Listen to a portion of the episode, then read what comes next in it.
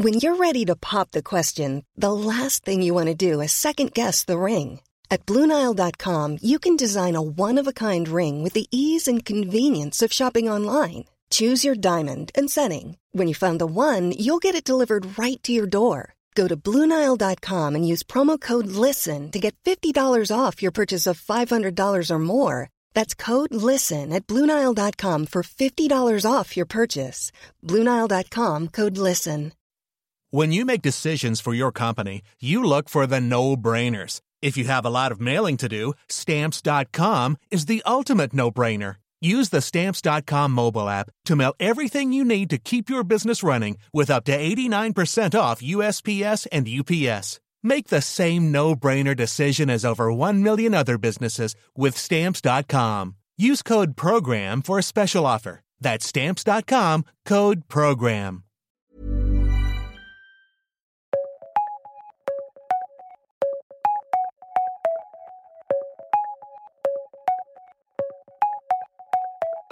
Welcome to The World in 10, the Times of London's unique take on world events every day. I'm Alex Dibble, and today I'm with Sunday Times' assistant news editor, Rebecca Myers. Today we'll be hearing about the poisonous mushrooms case that has gripped Australia. Also, a presidential hopeful is shot dead in Ecuador, and there is a sale of some of the world's rarest books.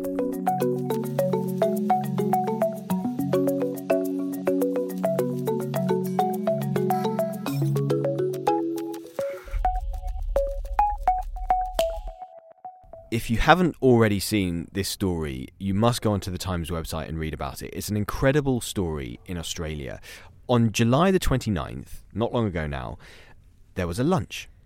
A woman served mushrooms, and the result of that lunch was that three people died. Yes, that woman was Erin Patterson, and two of the dead are the parents of her ex husband. They were committed members of the local church, and parishioners have told reporters they were well known and that the deaths have affected everyone very deeply. But today, there has been a twist in this already incredible tale that has come from Erin Patterson's ex husband, Simon Patterson. The Times' Australia correspondent Bernard Lagan is in Leongatha, which is where this has all happened, and can explain friends of Simon Patterson have spoken today and have confirmed that he fell ill last year uh, and was hospitalised for three weeks and nearly died. He posted about this on Facebook, saying he uh, he was gravely ill. Uh, his friends are saying today that he believes his wife, Erin Patterson, also tried to poison him back then. Uh, we don't know whether that's right at all, but we certainly do know that um, three people who attended lunch at her house on July the 29th are now dead. They were elders in the local Baptist church here, and a fourth elder is fighting for his life and awaiting a liver transplant.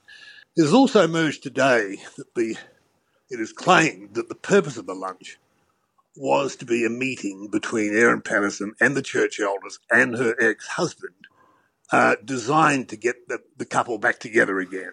But her husband allegedly pulled out of the lunch at the last moment and did not attend he had some fears about that lunch, according to his friends. He is not talking. I've been round to his house, and he, he has nothing to say. He's not talking to anybody.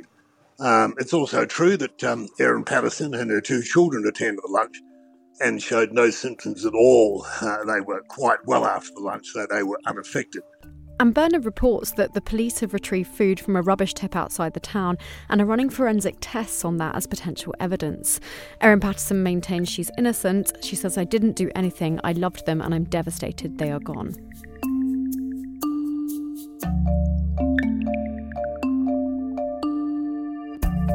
A candidate in Ecuador's upcoming presidential election has been shot dead at a campaign rally.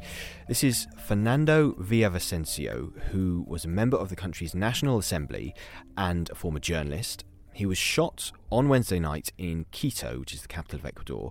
Now, he had previously experienced death threats from criminal gangs for speaking up about corruption in Ecuador and it's less than two weeks before the elections there. We spoke to Matthew Campbell, who's the foreign features editor of the Sunday Times, and he's reported extensively from South America about what this means for a country that was once considered relatively safe. It was the first time a presidential candidate has been murdered in Ecuador, and a major blow to a nation already suffering deep economic, social, and political upheaval. Wedged between Peru and Colombia on the western coast of South America, Ecuador was once considered a relatively safe country by violent regional standards. It underwent an extraordinary transformation between 2005 and 2015, riding the wave of an oil boom whose profits lifted millions of people out of poverty. Then the drug gangs moved in, with foreign groups forming alliances with local prison and street gangs to unleash a wave of violence unlike anything in Ecuadorian history. The killing is often horrific and public, meant to induce fear. There have been regular reports of car bombings, beheadings, and children being gunned down outside their schools. A criminal gang called Los Lobos, uh, the Wolves, have claimed responsibility for the shooting of Villavicencio. Uh, but why was he targeted? Here's Matthew. Villavicencio had risen to prominence as an opponent of Correísmo, the leftist movement of former President Rafael Correa, who served as president from 2007 to 2017 and still holds considerable sway over the country.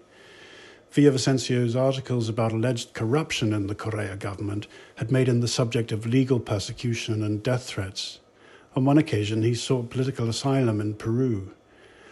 Polls showed Villavicencio in the middle of a crowded field of eight contenders in the run up to the first round of voting on August 20. The president has declared a 60 day state of emergency, restricting some civil liberties, but the elections will go on as planned.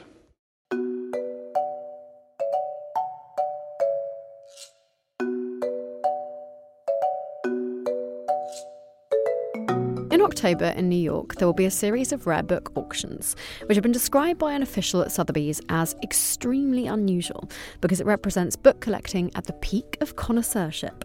Yes, uh, these are more than 1,300 16th century French and Italian works, and they include an early manuscript, this is amazing, of Leonardo da Vinci's Treatise on Painting, which contains this manuscript, 375 chapters, and is illustrated with 56 ink drawings. Amazing. It's expected to fetch at least $120,000. It's incredible. And the man who is selling them is T. Kimball Brooker.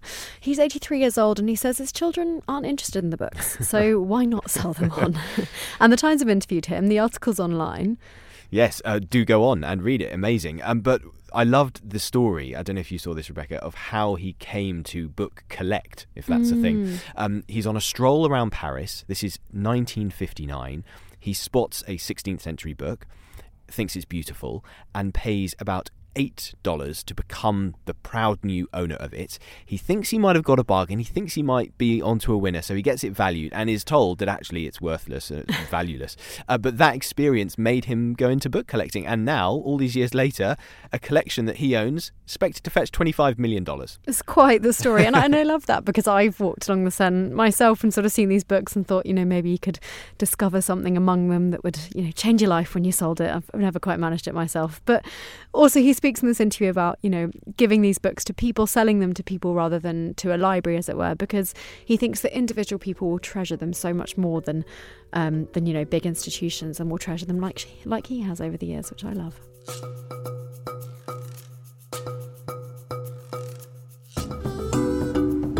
So, on the World in 10, we of course want not just to know what is currently on the Times website, but also what is about to be to whet your appetite a little bit. So, I've come down to floor 11, as we often do, to the Times foreign desk, uh, where Deputy Editor Susie Jagger can tell us something that we can look forward to.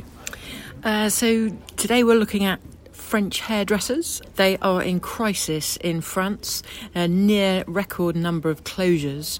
The main reason that uh, so many of them are going uh, bust is because there was a boom in 2015 to 2020 because of reality television and social media, and they haven't been been able to pay back their COVID loans. But really, the underlining issue is the burden of French employment taxes.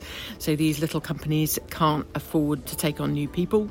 And just for your fact box, um, middle class women in France go to the hairdressers at least once a week.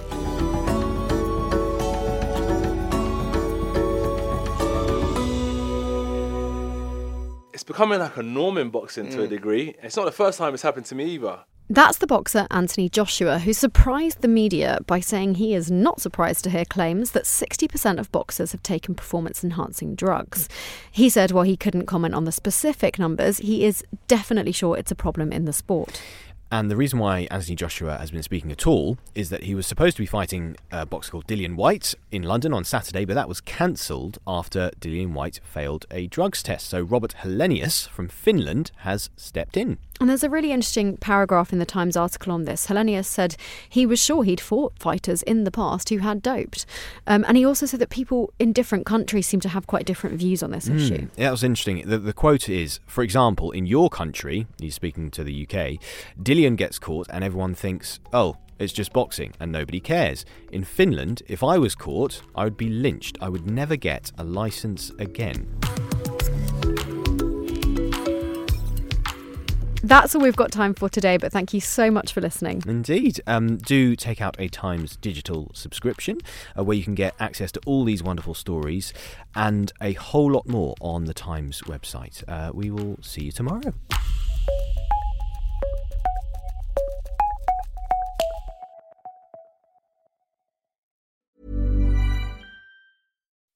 When you make decisions for your company, you look for the no brainers. If you have a lot of mailing to do, stamps.com is the ultimate no brainer. Use the stamps.com mobile app to mail everything you need to keep your business running with up to 89% off USPS and UPS. Make the same no brainer decision as over 1 million other businesses with stamps.com. Use code PROGRAM for a special offer. That's stamps.com code PROGRAM.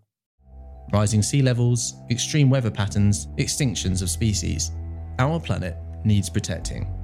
I'm Adam Vaughan, the Environment Editor for The Times, and this is Planet Hope from The Times, in partnership with Rolex and its Perpetual Planet Initiative. In this podcast, we hear from leading experts from around the world who are committed to finding solutions. These explorers, scientists, entrepreneurs, and citizens are committed to a common goal to protect our home, Earth. Listen now wherever you get your podcasts.